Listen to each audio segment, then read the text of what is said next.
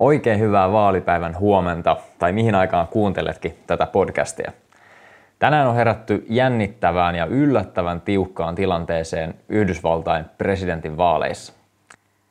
Tätä äänittäessä Trump ja Biden on lähestulkoon tasatilanteessa, joten yhtään ei voi vielä sanoa, kumpi näistä herroista tämän kamppailun lopulta vie.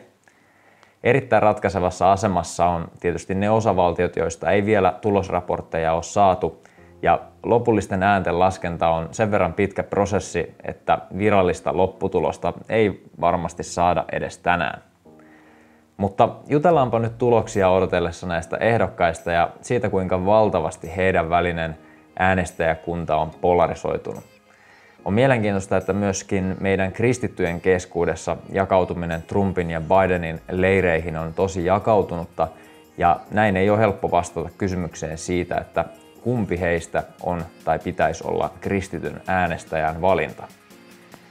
Tänään meille tulee vieraaksi aiheesta keskustelemaan Tampereelta Aitoseurakunnan pastori Kimmo Ilola, joka on paljon elämästään viettänyt Yhdysvalloissa, asunutkin siellä ja paljon seurannut paikallista politiikkaa. Mielenkiinnolla odotan, että mitä hänellä on sanottavaa tästä aiheesta.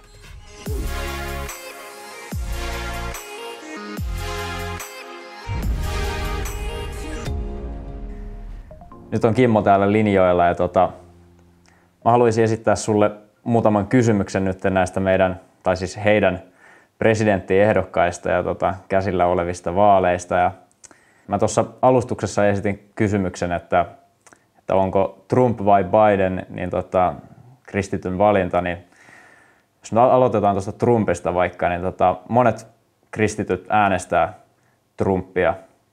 Niin tota, mikäs heillä on niin kuin perusteena, että minkä takia hän valitsee juuri Trumpin sitten. Joo.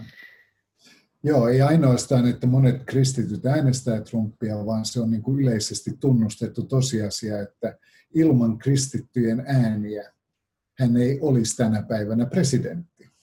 Eli siinä mielessä kristityt on ollut tämmöinen niin kuin kuninkaan tekijä tässä, tässä kohtaa.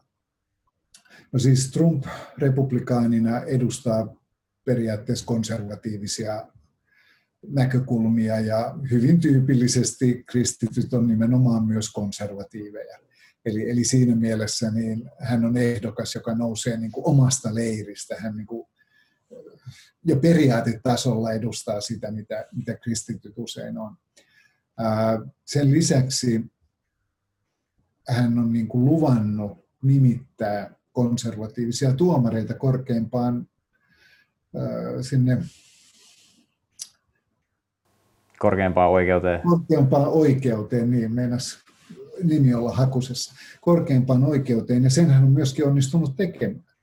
Ja me ei Suomessa ehkä aina ymmärretä, mikä valta sillä korkeammalla oikeudella siellä on, sillä se on se, joka viime kädessä päättää, miten perustuslakia tulkitaan.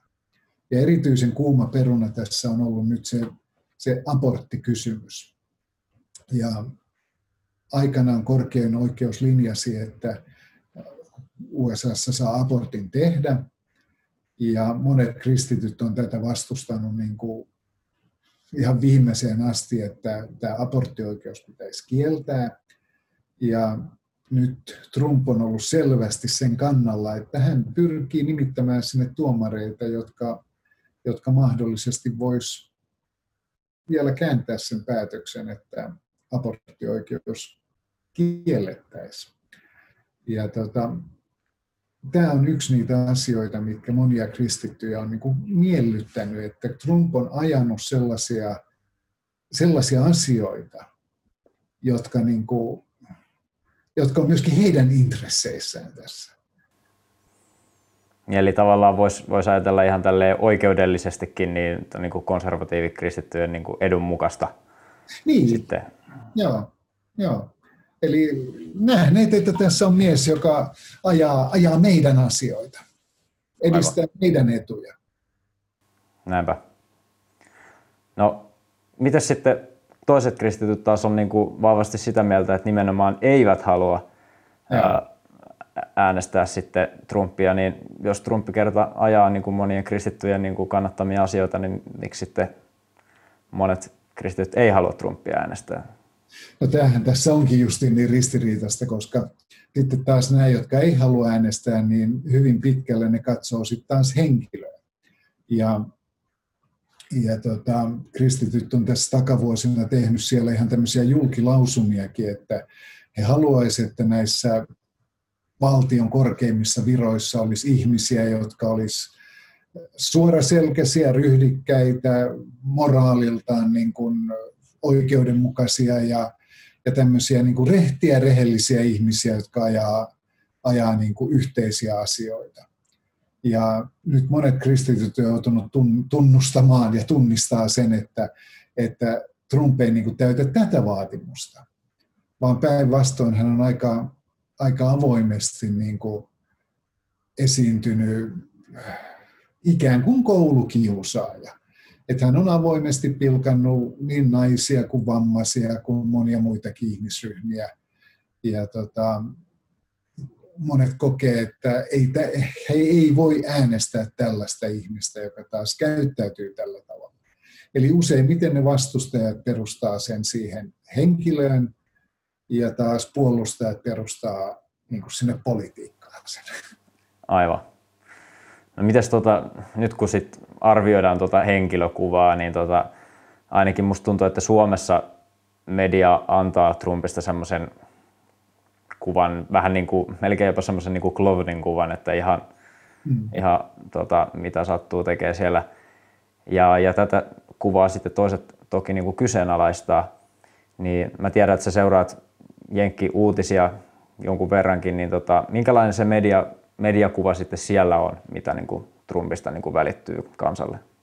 No, no tämähän on, tämä on se iso ongelma, eli, eli myöskin media on niin kuin hyvin vahvasti polarisoitunut. Eli on, on niin sanotusti se Trump-myönteinen media ja sitten toisaalta on se Trump-vastainen media. Ja se on niin, kuin niin pahasti polarisoitunut, että, että välillä on vaikea tunnistaa sitä tiettyä uutista samaksi uutiseksi kun, kun toisesta, toinen näkökulma siihen on se, että Trump ei voi tehdä mitään väärää. Että hän on kuin se Pohjois-Korean niin kuin diktaattori, jota voi vain ylistää ja kiittää kaikesta, mitä hän tekee. Ja sitten taas vastapuoli on sitä mieltä, että se ei voi koskaan tehdä mitään oikein. Ja kaikki pitää tuomita, mitä hän tekee tai sanoo. Ja, ja koska nämä on niin, kuin niin etäällä toisistaan, niin median kautta voi olla joskus äärimmäisen vaikea niin kuin muodostaa minkäänlaista semmoista, niin kuin,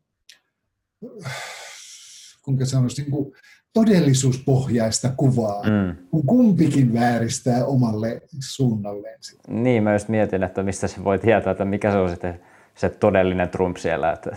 Niin, ja, ja sen lisäksi sitten Trump ikään kuin on valannut öljyä laineelle tai tuota, vettä kiukalle, miten se haluaa sanoa, sillä, että hän on niin kuin nakertanut sen, sen median niin kuin luottamusta sanomalla, että ne on ne fake news. Kaikki mediat on vaan niin kuin, se on huuhaata, se ei pidä paikkansa. Jos häntä jostain syytetään, niin hänen tyypillinen vastaus on aina, että fake news, ei pidä paikkansa, mm.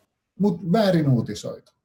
Joka, joka tarkoittaa käytännössä sitä, että se tavallinen uutisten lukija, niin ei sillä ole konsteja, ei ole työkaluja niin kuin arvioida sitä, että mikä tässä nyt oikeasti pitää paikkansa. Ja jollain tasolla tämä on johtanut aika semmoiseen niin mahdottomaan tilanteeseen. Että, että, että. Joo. No tota, mulle herää sitten tuosta kyllä niin kuin se kysymys, että, että tota, jos niin kuin kristitytkin jakautuu kahtia sitten äänestämään Trumpia niin kuin poliittisista syistä tai Bidenia, tai ehkä pitäisi sanoa, että nimenomaan ei Trumpia niin kuin tästä, tästä henkilöstä johtuvista syistä, niin onko sitten nämä, jotka niin kuin päättää äänestää Trumpia, niin onko ne sitten tavallaan eri uutisten seuraajia kuin nämä toiset? Vai onko niillä niin kuin Trumpin äänestäjillä sitten kenties ristiriita, niin kuin tämmöinen arvoristiriita sen, sen välillä, että, että minkälaista henkilöä he äänestää niin kuin sit kuitenkin niin kuin niiden poliittisten syiden takia? Ähm, mä en ole nyt ihan varma, mitä sä tuossa tarkoitat, mutta, mutta se on totta, että ihmiset tietysti mielellään seuraa niitä uutisia, jotka, joiden kanssa mä voin olla samaa mieltä. Tiedätkö, jotka vahvistaa mun niin kuin ennakko-odotuksia ja ennakkokäsityksiä. On aika, on aika tuskallista seurata niitä uutisia, jotka on koko ajan ristiriidassa mun maailmankuvan kanssa. niin. Silloin se niin kuin koko ajan paat itseäsi niin kuin jonkunlaiseen ahdistukseen. Mutta kun sä otat sen TV-kanavan, joka tukee sun maailmankuvaa, niin siinä voit niin kuin levätä ja todeta, että tällainen maailma. Nyt vaan mm. tulos on se, että siellä on kaksi todellisuutta, jotka on niin kuin hyvin kaukana toisistaan. Joo, no se mikä mua tuossa, se oli ehkä vähän kaksiosainen se kysymys, mikä siinä jälkimmäisessä osassa mua kiinnosti, on se, että, että onko sitten olemassa sitä, sitä niin kuin ristiriitaa edes, että, että joku äänestää Trumpia ää, poliittisista syistä, vaikka sitten kokeekin, että niin kuin itse henkilössä on jotain ongelmia. Joo, mä joskus kuuntelin mielenkiintoisen radiohaastattelun siellä Yhdysvalloissa, jossa haastateltiin tämän ehkä suurimman kristillisen voiman, tämmöisen evankelisen liikkeen johtajia. Ja tämä haastattelija pani heidät niin kuin aika lailla seinää vasten siitä, että miten te voitte niin kuin mennä tämmöisen ihmisen taakse. Että eihän tämä henkilö niin kuin edusta millään tavalla niin kuin teidän arvoja. Mutta, mutta se vastaus, jonka, jonka nämä johtajat antoi, oli se, että, että juu, me ymmärretään se. Mutta jos hän saa aikaan niitä poliittisia uudistuksia ja päätöksiä ja vie eteenpäin sitä agendaa, mikä on meille tärkeä, niin me ollaan tässä kohtaa nyt sitten valmiita ikään kuin sivuttamaan tämä henkilö. Ja meille nyt ne tulokset on tärkeitä. Niin, eli siellä on... Joutuvat punnitsemaan ja joutuvat tekemään arvovalinnan. Ja... Niin, eli on semmoinen kompromissi sitten kyseessä siinä. Kyllä. Joo.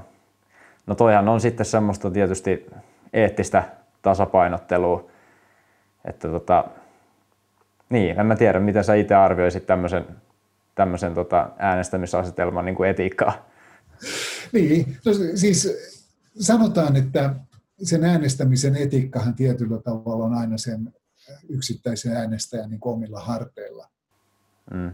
Mä koen, että niin kuin tässä tilanteessa semmoisen äänestyspäätöksen tekeminen on äärimmäisen vaikeaa, koska jos sä et kykene luottamaan siihen uutisvirtaan, joka sulle tulee, niin mihin sä pohjaat sen oman niin kuin äänestyspäätöksesi?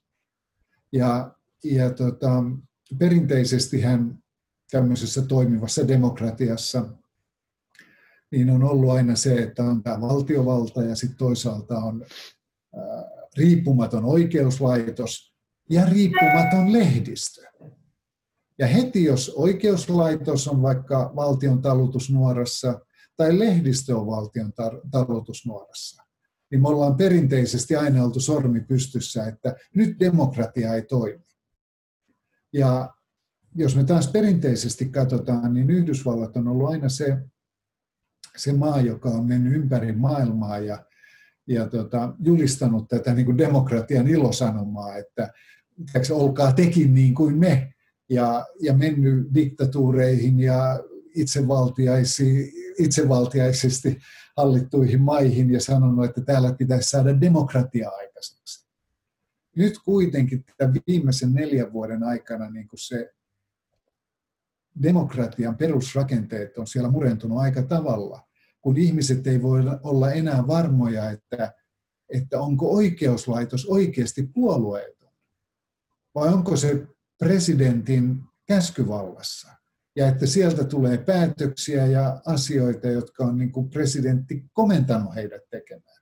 Tai tuleeko uutisista nyt oikeasti puolueetonta uutisvirtaa, vai tuleeko sieltä joko presidenttiä mustamaalaavaa tai presidenttiä kohtuuttomasti ylistävää uutisvirtaa, ja siihen ei voi luottaa. Niin nyt sen yksittäisen äänestäjän kannalta niin kuin, mä koen, että se on mennyt äärimmäisen vaikeaksi. Että mihin se sitten oikeasti perustaa? Naapurin mielipiteeseen, perheen mielipiteeseen, pastorin mielipiteeseen. Niinpä. Joo, ei se, ei se kuulosta niin kuin helpolta. Mutta tota, toi kuulosti, kuulosti, mitä sanoit siltä, että tota, niin, täytyy kyseenalaistaa, että onko vaalit edes demokraattiset sitten. niin, eikä, eikä pelkästään se, että, kyse, että me kyseenalaistetaan sun kanssa tässä, vaan jossain mielessä hän Trump on kyseenalaistanut koko heidän vaalijärjestelmänsä. Et, et esimerkiksi sen asian, että, että voiko postiäänestystä niin kuin käyttää. Ja, ja tota, hän nimitti postin johtajaksi niin, kuin niin sanotusti oman miehensä, joka on miljoonia lahjoittanut hänen vaalikampanjaansa, jotta se hoitaisi nyt tämän postiasian niin, että sieltä ei posti kulje niin kuin pitää. Joten sieltä äänestys ei mene läpi ja samaan aikaan hän sanoo, että että tota, me ei voida luottaa tuohon postiin. Postiäänestyksessä tapahtuu huijaus. Miljoonia ääniä ihan huijauksella sieltä. Ei luoteta siihen. No sen, sen lisäksi on sitten tämmöinen systeemi, mistä me käyttää nimitystä gerrymandering, jossa, jossa valtaa pitävä puolue, tähän on syyllistynyt sekä demokraatit että republikaanit, koittaa piirtää vaalipiirien rajat sillä tavalla, että se on heille edullisin Myöskin suuressakin kaupungissa tämä vaalipaikkojen lukumäärää on saatettu rajoittaa. Ne on saatettu panna semmoiseen paikkaan, mihinkä tietyllä kaupungin osalla on hyvin vaikea päästä. Joten tällä teknisesti on koitettu niin kuin vaikeuttaa äänestystä. Ja, ja mun mielestä kaikki tämä niin kuin on taas osaltaan niin kuin syömässä sitä toisaalta vaalien uskottavuutta ja toisaalta sitä, sitä niin kuin demokraattista vapautta. Ja musta tuntuu niin kuin pahalta tavallaan, että tämä on tapahtumassa, niin kuin mä sanoin, demokratian mallimaassa, tai ainakin maassa, joka on pitänyt itseään demokratian mallimaana. Et miten se on mahdollista? Mm. Joo.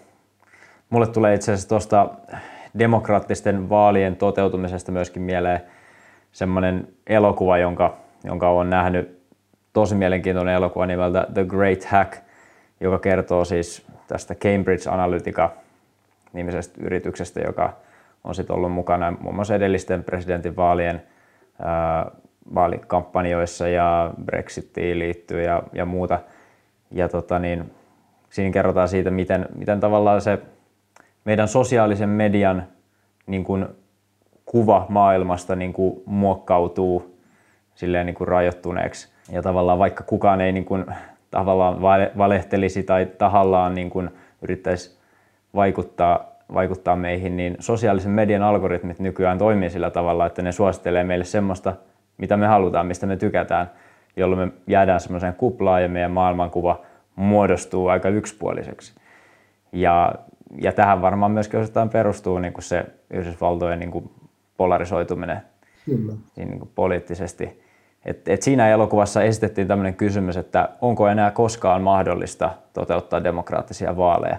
Ja se on mun mielestä aika iso kysymys, että on se totta tai ei. Niin... Siis pelottava kysymys, mutta, mutta mä niin koen, että tämmöinen, tämmöinen vaara on ikään kuin olemassa. Joo.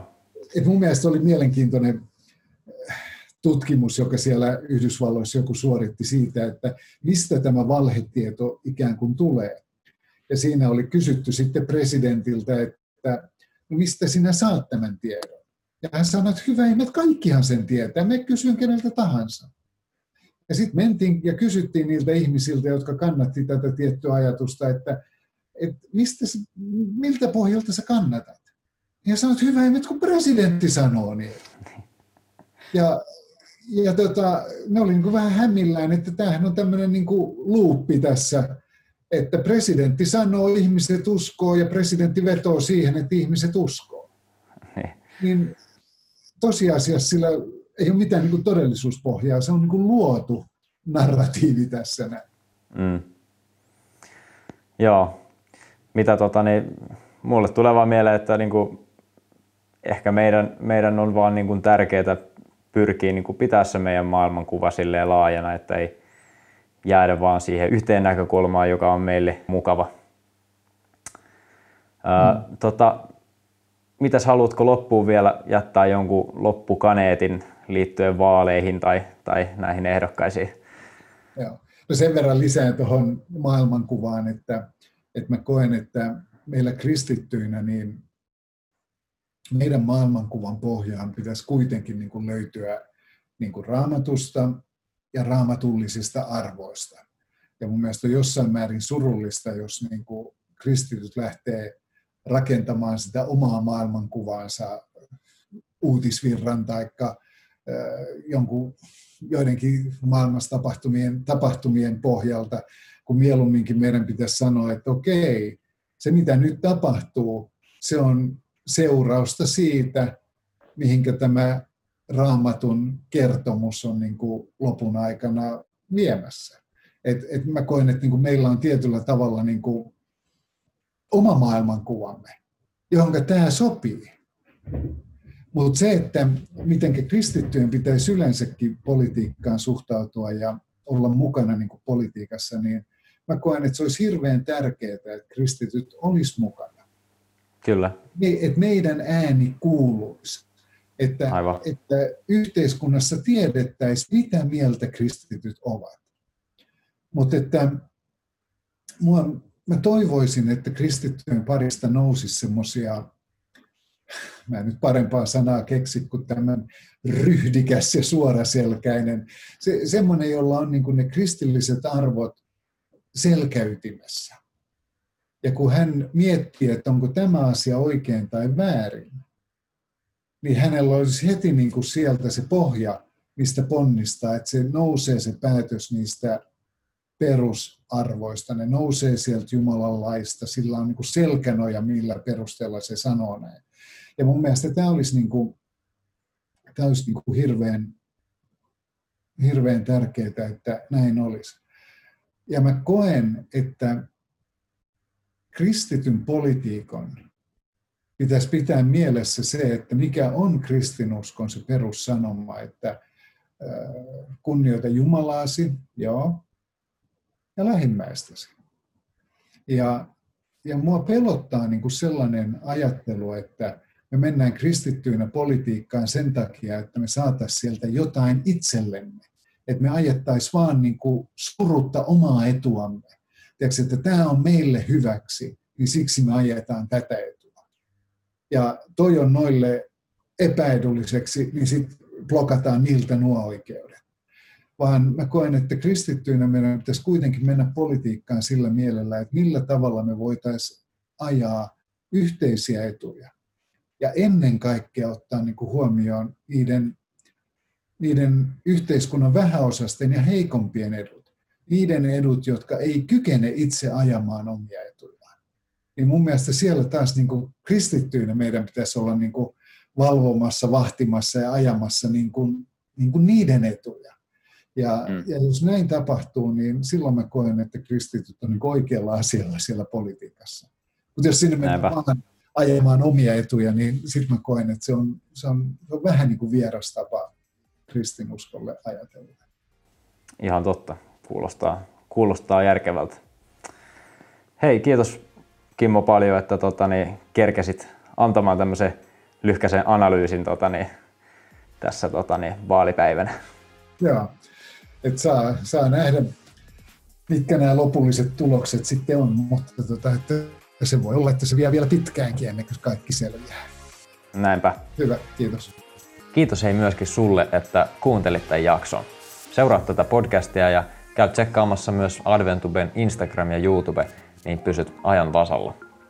Ei muuta kuin seuraavaa jaksoa odotellessa kuulemisiin.